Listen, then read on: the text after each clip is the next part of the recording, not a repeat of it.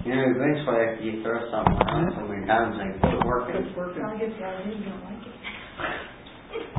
Well, I'll try this.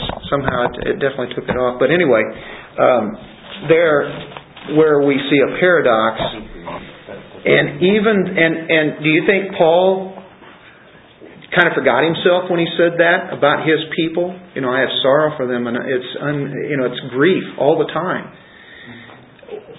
Well, my relationship with God is where I get my joy, right?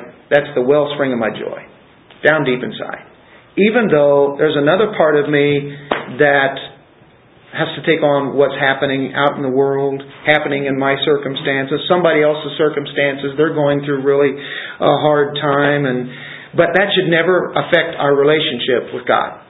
So there's where our joy is at. Even in time of sorrow, we are to have our joy. Now that to the world, nobody can understand that. But we can.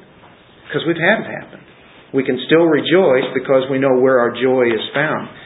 So now we get to the very great passage where most people are familiar with Habakkuk.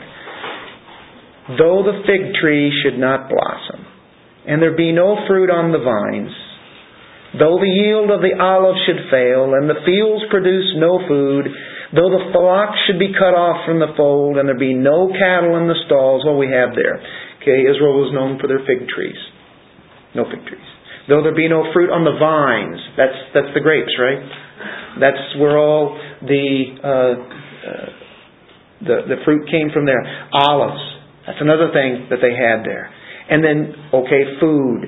Uh, the fields produce no food. The flock uh, should be cut off, and, and then cattle. They talk sheep and cattle. This is their livelihood. This is what they live on. And he says, though everything be taken away, name it, and it's all gone, yet I will exult in the Lord. There's his joy. I will rejoice in the God of my salvation. The Lord God is my strength, and he has made my feet like hinds' feet, and makes me walk on my high places. Go to Deuteronomy chapter 28. And, and in Deuteronomy 28 is the blessings and the cursings. You guys familiar with that, right? In Deuteronomy 28, starting at verse 49, the Lord will bring a nation against you from afar, from the end of the earth, as the eagle swoops down, a nation whose language you shall not understand a nation of fierce countenance who will have no respect for the old, nor show favor to the young. Moreover, it shall eat the offspring of your herd and the produce of your ground until you are destroyed, who also leaves you no grain, new wine, or oil, nor the increase of your herd, or the young of your flock until they have caused you to perish. Now that's if they don't obey God.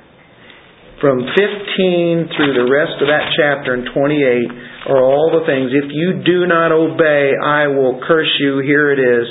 And of course, uh, back up to verse 18 Cursed shall be the offspring of your body, and the produce of your ground, the increase of your herd, and the young of your flock. Remember in Habakkuk? when it talked about the flocks, the herd, the produce from the, the, the fields, the ground. And of course, you see the, the, uh, the oil, that was the olive oil.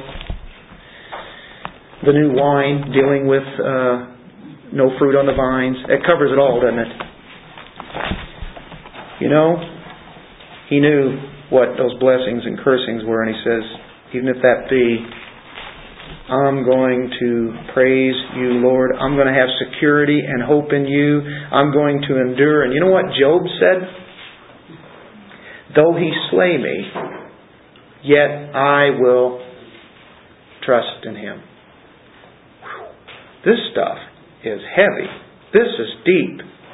The just shall live by faith.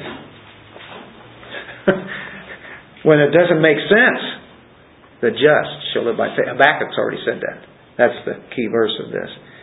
Uh, if everything is lost, everything, is gone. Just step back. Remember your God. Boy, I don't know if this is saying something for us in the future. I would say it probably is. Now, as far as the nation is concerned, I don't know. I'm not a prophet. But I can say that there are all sorts of possibilities that could happen. Maybe, maybe not. The thing is, no matter what it is, our joy is based on who God is.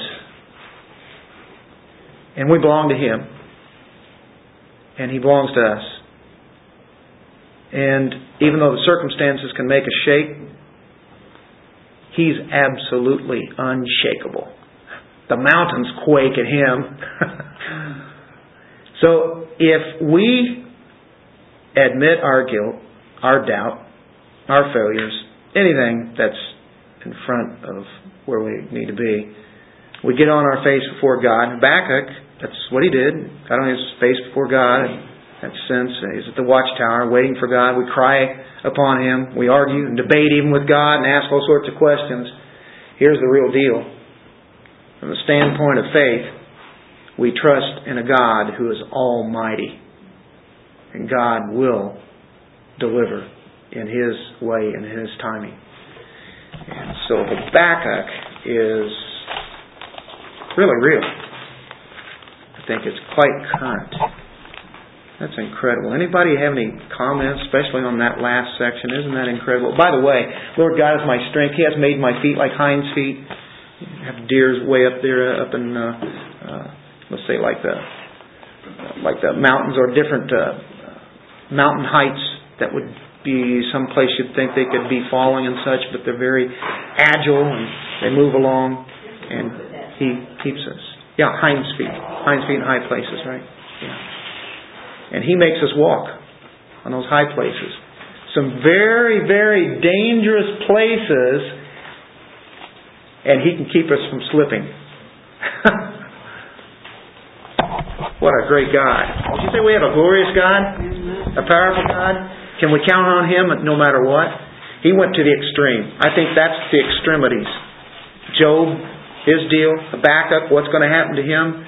And all they were were just people who believed God, trusted God, and weren't any different than us as believers in God. But there is a matter of obedience. I saw that cursing part in there in Deuteronomy 28 and go, wow.